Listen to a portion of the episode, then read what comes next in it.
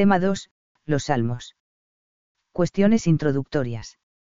Este tema ofrece una visión del libro de los Salmos en su conjunto y responde a cuestiones introductorias de carácter general como la estructura que presenta el libro, la manera en que se ha transmitido, su formación progresiva, los resultados de su estudio a través de la historia, y la significación que tiene el libro en el conjunto de la Biblia. 1. Primera aproximación al libro de los Salmos. 1.1. Nombre y lugar del libro en la Biblia. Este libro recoge 150 piezas poéticas, oraciones de alabanza, oraciones de súplica, imprecaciones contra los enemigos, meditaciones sobre la ley divina, etc. Es el único libro de la Biblia de este género.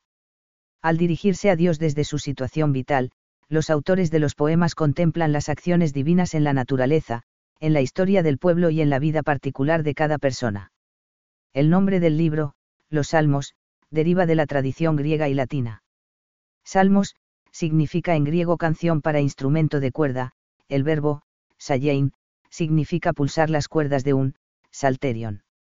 A la colección de, salmoi, se le dio el nombre de, salterion, de donde viene, salterio, nombre con el que se indica el libro de los salmos. Salmos, viene a ser la traducción griega del hebreo, mizmor, que significa asimismo un canto acompañado de un instrumento de cuerda, y que aparece como título de 57 composiciones. En el Nuevo Testamento se le menciona como, Biblo Salmón, Libro de los Salmos, cf. LC 20,42, 24,44, HCH 1,20. Pero en realidad ese título no responde del todo a su contenido, ya que hay piezas que no son, Mizmor. Entre los hebreos el libro se denomina, Sefer libro de los cantos de alabanza. Teyim, es un plural anómalo de, Teya, canto de alabanza, cf. Sal 145,1. Tampoco este título responde al contenido del conjunto, aunque sí muestra su intencionalidad final, la alabanza al Señor. A veces a los cantos se les califica de, tefillot, plural de, tefilla, oración, cf. Sal 72,20. 1.2 el texto hebreo y el de las versiones antiguas, dos numeraciones y diferentes textos. Dos numeraciones. La numeración de los salmos en la Biblia hebrea es distinta de la que presenta la traducción griega, a la que han seguido las versiones latinas y, en consecuencia, la liturgia de la Iglesia. En la Biblia griega aparecen reunidos en un solo salmo los salmos 9 y 10 de la Biblia hebrea, de forma que, a partir del salmo 11, divergen en la numeración. Al salmo 11 y siguientes, en el texto masorético, corresponden el Salmo 10 y los siguientes en el texto griego. Así sucede hasta el Salmo 113 del hebreo, que corresponde al Salmo 112 del griego. Pero los Salmos 114 y 115 del texto hebreo vuelven a estar unidos en el texto griego en uno solo, el Salmo 113 del griego, mientras que Salmo 116 del hebreo aparece dividido en los Salmos 114 y 115 del griego. De este modo sigue existiendo la diferencia de un número por encima en la numeración hebrea hasta que el Salmo 147 del texto hebreo es dividido a su vez en dos por el griego, Sal 146 y 147. Desde el Salmo 148 hasta el Salmo 150, la numeración vuelve a coincidir como al principio del Salterio. Es fácil recordar que, en la discrepancia, el hebreo representa siempre el número más alto. Aquí seguiremos la numeración del texto hebreo, puesto que las traducciones modernas, incluida la neovulgata, adoptan generalmente la numeración hebrea. Estas ediciones suelen poner entre paréntesis la numeración correspondiente al texto griego y a la liturgia. La numeración en los leccionarios litúrgicos y en la liturgia de las horas, así como en las traducciones antiguas al castellano, corresponde a la de los 70 y la vulgata. Esa diversidad de numeración es un indicio de que los límites de un poema no siempre fueron evidentes, y de que antes de su inserción en el libro de los Salmos algunos poemas o partes de ellos circulaban de otra forma. Así, los Salmos 9 y 10 debieron de ser originariamente un solo salmo, tal como muestra la secuencia del alfabeto hebreo que abarca a los dos, los Salmos 42 y 43 son en realidad una sola pieza poética a tenor del estribillo que se repite en ambos y el Salmo 117 es propiamente un estribillo más que un salmo independiente unidades independientes pudieron ser también algunos versos que aparecen repetidos en diferentes salmos, Sal 35,4, 40,15 y 71,13. Diferencias textuales. Son frecuentes en los salmos discrepancias textuales de carácter puntual entre el texto hebreo y las versiones antiguas, ocasionadas muchas veces porque no es claro el sentido del texto hebreo. Las traducciones modernas corrigen a menudo el texto hebreo según las versiones. El texto hebreo mejor conservado es el que fijaron los masoretas, copistas judíos que vocalizaron el texto en los siglos V9 DC. La edición moderna que más garantía ofrece por el momento en la corrección del texto hebreo es la Biblia hebraica Stuttgartensia. Esta edición como la anterior de R. Kittel toma como base el Códice de Leningrado, 1008 DC, de la familia Benaser. De los salmos existen muchos manuscritos griegos debido a su uso frecuente desde antiguo. Las versiones latinas, utilizadas en la liturgia de la Iglesia en Occidente, siguen en general el texto griego, aunque también muestran diferencias entre ellas. El Salterium Romanum fue la revisión hecha por San Jerónimo del texto de la Vetus Latina y corresponde fundamentalmente a esta versión. En el año 386 el mismo San Jerónimo sacó a la luz el llamado Salterium Gallicanum que era una revisión de su versión anterior en base a algunos códices de la versión de los 70. Esta versión latina fue la que pasó a la Vulgata. El mismo San Jerónimo hizo todavía otra edición de los Salmos traduciendo directamente del hebreo, el Salterium Iusta Hebreos, que no pasó a formar parte de la Vulgata. Esa última versión de San Jerónimo fue editada en 1954 por una comisión de monjes benedictinos para el estudio del Salterio. En la iglesia se venía usando oficialmente la Vulgata, pero en 1945 Pío XII mandó hacer una nueva traducción latina de los salmos desde el hebreo, Salterium Pianum, que pasó a ser el Salterio oficial, y aún hoy se considera una buena traducción. Pablo VI, por su parte, mandó hacer una nueva traducción latina de toda la Biblia que sirviese para el uso litúrgico oficial, Neovulgata. Esta versión contiene una nueva versión latina de los salmos que es la que se usa actualmente en la Iglesia. 1.3. Los títulos al comienzo de algunos salmos. Muchos de los salmos llevan una breve introducción a modo de título. Son añadidos posteriores a la composición del poema y aluden al tipo de composición de que se trata. Mizmor, canción acompañada con instrumento de cuerda. Aparece en 57 ocasiones, por ejemplo en Sal 3,1. Masquil, poema didáctico o poema artístico. Aparece 13 veces, por ejemplo en Sal 32,1. Mictan, parece ser un canto penitencial o una oración secreta. Aparece seis veces, por ejemplo en Sal 16,1. Siram Malot, canto de las subidas, cf. Sal 120 a 134. El significado de esta expresión puede ser. Canto del retorno de los desterrados cuando retornaban desde Babilonia. Cantos interpretados por los levitas durante la subida de las 15 gradas al atrio de los israelitas en el templo. Cantos de peregrinación cuando los israelitas subían a Jerusalén para las fiestas, este último es el significado más probable.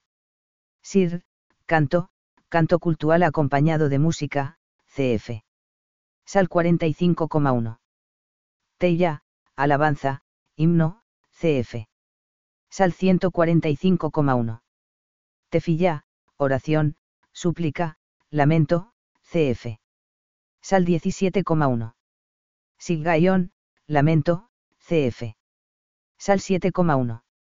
Al autor, aparece David 73 veces, a Asaf 12, los hijos de Core 11.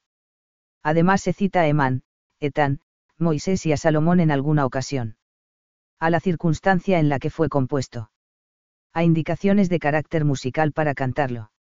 Los datos no siempre van en el mismo orden ni se señalan para cada salmo. La expresión, le David, de David, en el título de un salmo puede significar, de David, para David, sobre David, o, perteneciente a David. La abundancia de esa designación ha dado pie a atribuir a David los salmos que llevan tal título, y por extensión todos los que no llevan título. Cierto que David poseía cualidades musicales y poéticas, CF 1 siglo 16,16 a 18, 2S 1,19 a 27 y 2 siglo 3,33 a 34. En 2 siglo 22 se pone en boca de David un poema que es reproducido en recensión distinta en el Salmo 18 a la luz de los datos de los libros históricos se ha de considerar a David, en efecto, como uno de los iniciadores de la lírica en Israel, y, por tanto, autor de salmos de una forma u otra. Merece el título de, suave salmista de Israel, 2 siglo 23,1. Los títulos no pertenecen al texto de los salmos y cuando estos son recitados litúrgicamente en la iglesia se prescinde de ellos. 2. Formación progresiva del libro de los salmos. 2.1. Colecciones anteriores a la composición final.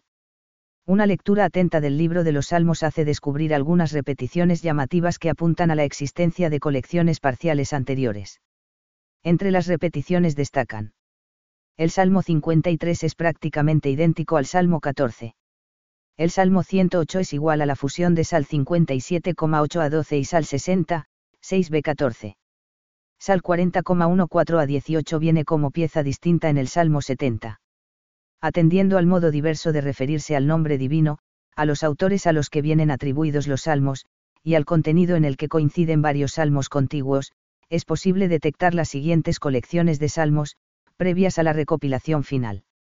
Una colección, yahwista, integrada por Sal 3 a 41. Los salmos de esta colección están caracterizados por estar atribuidos a David, usar el nombre divino, YHWH, y tener una cierta lógica interna como veremos en tema 4. Además, son, en su mayoría, súplicas individuales llenas de confianza en el Señor, para ser recitadas en diversas circunstancias, sobre todo de aflicción, privadamente o en grupo en el templo. También contiene himnos de alabanza a Dios creador y dueño de la naturaleza, así como oraciones por el rey. Se considera la parte más antigua del Salterio. Una colección, Eloísta, que integraba un grupo de salmos de los hijos de Coré, Sal 42 a 49, otro de Salmos de David, Sal 51 a 72, y otro de Salmos de Asaf, Sal 73 a 83. Quizás esta colección se había formado a partir del grupo de Salmos de David, Sal 51 a 72, al que se unieron los Salmos de Asaf, pero poniendo uno de estos, el Salmo 50, como introducción a todo aquel conjunto. Después se habría antepuesto la serie de salmos de los hijos de Coré, resultando así el bloque completo, Sal 42 a 83. Se piensa que esta colección experimentó una revisión en la que se sustituyó el nombre divino de YHWH por el de Elohim. Los salmos que recogía esa colección son tan antiguos como los de la anterior. Una colección de cantos a la realeza de Dios, Sal 93 a 100 aparece bien definida por el tema de los poemas, Dios como rey. En general hunden sus raíces en la época de la monarquía, pero aparecen con retoques posteriores. El grupo Sal 101 a 110, enmarcado por dos salmos reales, tiene como centro la proclamación del poder de Dios manifestado en la creación y en la historia. Parecen ser de época postexílica. El grupo de los Cantos de las Subidas, Sal 120 a 134, determinado porque todos ellos llevan el mismo título. Reflejan el tiempo posterior a la vuelta del destierro. El Ayel, Sal 111 a 118. Todos ellos, excepto el Salmo 115, vienen introducidos con el término, Aleluya, y sirvieron para la alabanza divina en las grandes fiestas. También son postexílicos. Todos estos conjuntos muestran la religiosidad del pueblo de Israel a lo largo de su historia. Una vez que pasaron a integrar el libro de los Salmos, quedaron fijados como medio de oración para todas las generaciones de creyentes. 2.2. Etapas en la formación del libro. El proceso de formación del libro de los Salmos parece haber seguido una serie de etapas, cada una movida por una intencionalidad determinada. En cualquier caso es lógico suponer que el medio más importante en el que fue creciendo la colección fue el culto en el templo y la oración sinagogal. Primera etapa, unión de las colecciones yahwista y eloísta. Al unirse estos bloques se habría puesto como introducción el Salmo 2 y como apéndice final unos salmos de Coré, Sal 84 a 88, y uno de Etán, Sal 89. De esta forma, las oraciones davídicas, que abundaban en salmos en primera persona del singular, habrían pasado de oraciones de piedad personal a oraciones litúrgicas de uso colectivo. Segunda etapa, introducción de salmos sobre la ley puesto que el Salmo 119 tiene características especiales por su longitud, es el más largo del libro, y por tratar de un solo tema, la ley, se puede pensar que sirvió en algún momento como punto final de una nueva reagrupación. Se piensa que se habrían insertado los salmos de la realeza de Dios, Sal 93 a 100, y otros salmos de alabanza, Sal 101 a 110 y Sal 111 a 118. Al conjunto se le puso como introducción el Salmo 1. Esta hipótesis se corrobora observando las semejanzas temáticas entre el Salmo 119 y el Salmo 1, por lo que se piensa en una fase en que los salmos se transmitieron como libro sapiencial. Tercera etapa, nuevos salmos de alabanza. Finalmente se añadirían otras colecciones de salmos, Sal 120 a 150, es decir, los cantos de las subidas, Sal 120-134, otro grupo de salmos de David, Sal 138 a 145, y los salmos aleluyáticos, finales, Sal 146 a 150. De ese modo, la colección global en su conjunto volvería a presentarse con acentuados intereses litúrgicos, y sería entonces cuando se habrían introducido las indicaciones musicales. Se puede observar que los salmos finales, Sal 146 a 150, son, salmos de alabanza. Así quedaría fijado el sentido final deseado para todo el libro. De esta forma el libro de los salmos queda configurado como el libro de la alabanza al Señor. En este momento o un tiempo después se produjo un fenómeno significativo, la división de todo el libro en cinco partes. Esta división se llevó a cabo mediante la adición de una serie de doxologías. Este aspecto final del libro de los Salmos será objeto de estudio en el tema 4. Todo hace pensar en que esta división artificiosa se realizó para establecer un vínculo entre el libro de los Salmos y la ley. Podemos pensar que esta forma final cristalizó en tono a los siglos II y hace en cualquier caso, esa división no tiene en cuenta los bloques de conjuntos anteriores.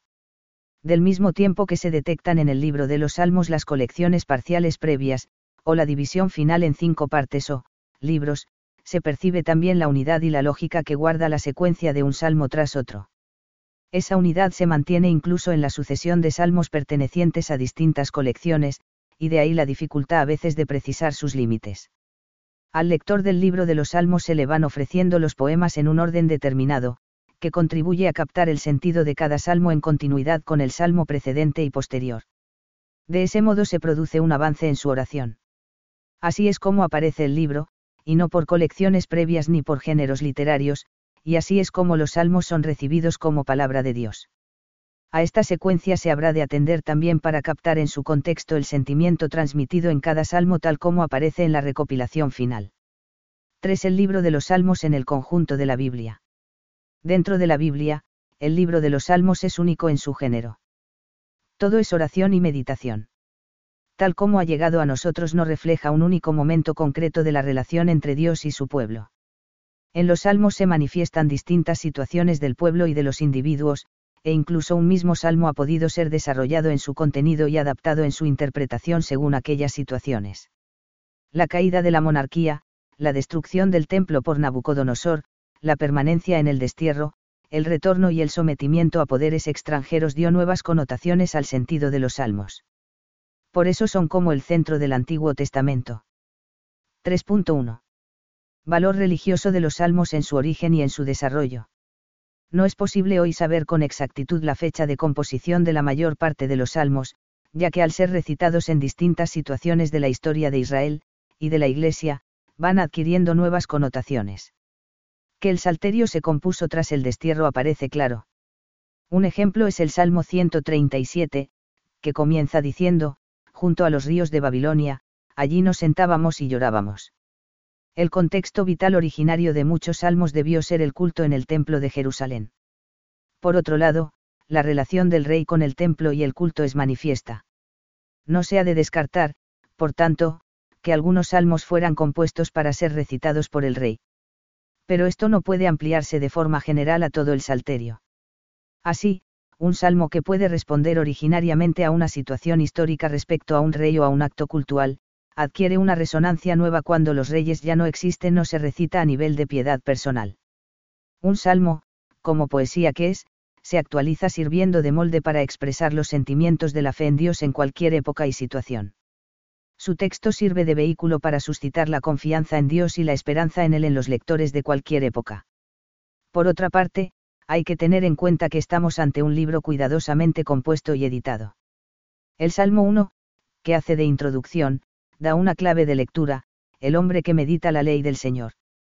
A esa misma clave se vuelve en el Salmo 19 diciendo que ese hombre es agradable a Dios. Todo esto se desarrolla por extenso en el Salmo 119, en el que se meditan los mandamientos de Dios. Hay por tanto una proyección sapiencial del salterio, que induce a la meditación, además de su uso para la oración. A lo largo del libro parece establecerse por tanto un progreso que se inicia con la petición a Dios desde las tribulaciones personales o sociales, madura con la meditación, y que culmina en la contemplación de la grandeza de Dios y de sus obras, y en la alabanza. 3.2. Los salmos y la religiosidad de Israel. Muchos salmos aparecen como súplicas o lamentaciones de un individuo que se dirige a Dios pidiendo que le escuche y le responda en tiempo de aflicción.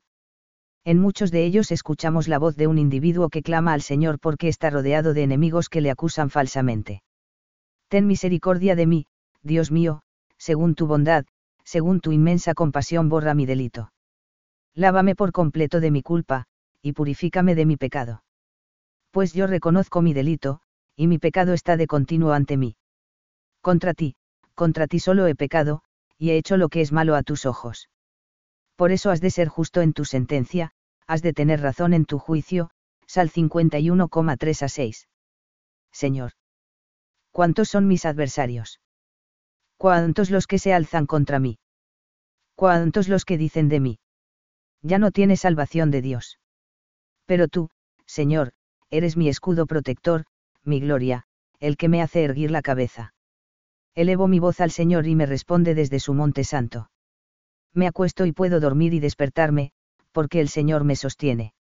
No temo al tropel de gente que me pone en cerco, Sal 3,2 a 7. Otras veces el salmista clama desde la enfermedad. Señor, no me reprendas en tu enojo, ni me castigues en tu cólera. Que se me han clavado tus saetas y tu mano ha caído sobre mí. Por tu ira, no hay en mi carne parte sana, por mi pecado, no hay salud en mis huesos, pues mis culpas sobrepasan mi cabeza, son como un peso que me aplasta por mi locura, mis llagas están podridas, ya hieden. Estoy todo encorvado y encogido, camino todo el día entristecido, mis entrañas arden de fiebre y no hay parte sana en mi carne. Estoy agotado, abatido del todo, el temblor de mi corazón es como un rugido. Señor mío, todas mis ansias te son presentes, no se te oculta mi gemido, Sal 38,2 a 10. En ocasiones es desde la conciencia de pecado desde donde el salmista se dirige a Dios de manera personal. A veces emplea la segunda persona, tú, CF. Sal 6,3, y de la misma forma personal habla él, yo, autor de Salmo, CF. Sal 6,2, o se refiere a sus enemigos como, ellos, CF. Sal 5,9. Otras veces es toda la comunidad la que pide ayuda, como en Sal 12,8, Señor, nos guardarás, nos protegerás para siempre de esta ralea. También surgen salmos en las circunstancias favorables en que se encuentra un individuo tras experimentar una curación, cf. Sal 30,1 a 3, o al contemplar el mundo creado, cf. Sal 8.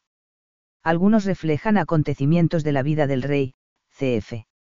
Sal 45, o del orante. En 23 salmos se dan referencias históricas concretas. En bastantes salmos se hace referencia a elementos del culto del templo, holocaustos, cf. Sal 20,4, 66,13 a 15, lavatorio de manos y rodear el altar, cf. Sal 26,6, sacrificios de aclamación, cf. Sal 27,6, toque de instrumentos, cf. Sal 81,3 a 4, Sacrificios de Acción de Gracias, CF. Sal 107,22, 116,17, Alzar las manos, CF. Sal 134,2, O servir en el templo, CF. Sal 135,2. A veces la naturaleza exacta de los ritos se nos escapa. Otros salmos reflejan que son cantados en el templo, CF. Sal 48. En ocasiones, se recogen en los títulos de los salmos indicaciones relacionan con días concretos, cf. Salmo 92 para el sábado, Salmo 30 para la fiesta de la dedicación, Salmo 39 para la fiesta de las tiendas, según el griego, etc. Lo más probable es que solo se refieran al uso que posteriormente se hizo de esos salmos. Sin embargo, no hay duda que el contexto más propio de algunos salmos fue el culto Hay como unos 25 salmos que reflejan la experiencia del hombre ante la vida, cf. Sal 127 y 128, o reflexionan ante los problemas que conlleva la existencia, cf. Sal 37 y 73, o invitan a comportarse según la ley o a estudiarla, cf. Sal 1, 19 y 119. Muchos de estos salmos reflejan círculos sapienciales más que cultuales. 3.3. Los salmos en el Nuevo Testamento, enriquecimiento de sentido. Los recopiladores y transmisores de los salmos los interpretaron de algún modo al señalar el autor, momento y tipo de composición de muchos de ellos, tal como lo consignaron en los títulos. Los autores del Nuevo Testamento citan los salmos para referirlos a Jesucristo, cf. HCH 2,14 a 26, o como un medio para dar autoridad a la exhortación, cf. RM 13,10 a 18, 1P 3,10. Siguen la pauta del uso que de ellos hizo el mismo Jesús según los Evangelios, cuando los considera testimonio de su persona, cf. LC 24,44, junto a la ley y los profetas, y como palabra del Espíritu Santo, cf. MT 22,43, como dice David en el Espíritu Santo. Y se introduce el Salmo 110 que se atribuye en su título a David. En el Nuevo Testamento se abre un horizonte nuevo de interpretación de los salmos al ser aplicados algunos de ellos a Cristo. En los escritos del Nuevo Testamento se citan literalmente 78 versículos de distintos salmos. Es una huella del uso que de ellos hicieron las comunidades cristianas desde el principio. Cuando la Iglesia, o un cristiano, recita un salmo, lo hace suyo con el enriquecimiento de sentido que recibió de Jesucristo y los apóstoles, dándole un sentido pleno. La Iglesia, en la liturgia de las horas, al poner la alabanza a la Santísima Trinidad al final de cada salmo, lo recita en la nueva economía en la que el amor de Dios hacia todos los pueblos y todos los hombres se ha revelado en Jesucristo. Los viejos versos quedan así impregnados de la novedad cristiana. 4. Historia de la interpretación de los salmos. 4.1. Época patrística y medieval. Los primeros autores cristianos continuaron la línea de interpretación presente en el Nuevo Testamento para ello echaron mano de la exégesis alegórica, sobre todo Orígenes de Alejandría, que dio la pauta a autores posteriores. Los comentaristas de la época patrística hicieron también una interpretación literal de aquellos salmos que se refieren directamente al Mesías, cf. Sal 2. Aquellos otros en los que no aparece el Mesías los interpretaron viendo en el autor al que se atribuía el salmo una figura o tipo anticipado de Jesucristo y de su vida, especialmente los autores de la escuela antioquena también se dio a algunos salmos una interpretación que suele llamarse, prosopológica, en cuanto que entiende que es el mismo Cristo quien habla en el salmo bajo la máscara, prosopon, del autor, cf. Sal 22. Además, con frecuencia, se aplicaron los salmos a la vida cristiana, entendiéndolos como exhortación. Los comentarios más importantes de esa época son los de Orígenes, Eusebio de Cesarea, San Gregorio de Nisa, San Hilario de Poitiers, San Juan Crisóstomo, sobre todo en sentido moral, y San Agustín, con derivaciones de carácter doctrinal. Sus comentarios siguen el orden de los salmos que aparece en el Salterio. 4.2. El Renacimiento y el comienzo de la época crítica. A partir del siglo XVI y durante el XVII se pone la atención en la crítica textual, Biblias políglotas, y en el conocimiento de las lenguas semíticas. Luego, en el decimoctavo, se llevan a cabo amplias recopilaciones de términos, y se comentan las formas poéticas en la lengua hebrea. Pero la actitud crítica frente a la autoría davídica de los salmos y en general frente a lo que se expresa en los títulos comienza a plantearse sistemáticamente en el S. 19. Sobre la base cierta de que el conjunto del libro de los salmos refleja su composición tras el destierro, se llegó a considerar que eran de época reciente, algunos cercanos ya al tiempo del Nuevo Testamento. 4.3. El estudio reciente de los géneros literarios y del origen de los salmos. El giro más importante en el estudio de los salmos en época moderna lo marca H. Gunkel con su obra sobre las formas literarias de los salmos publicada en 1933.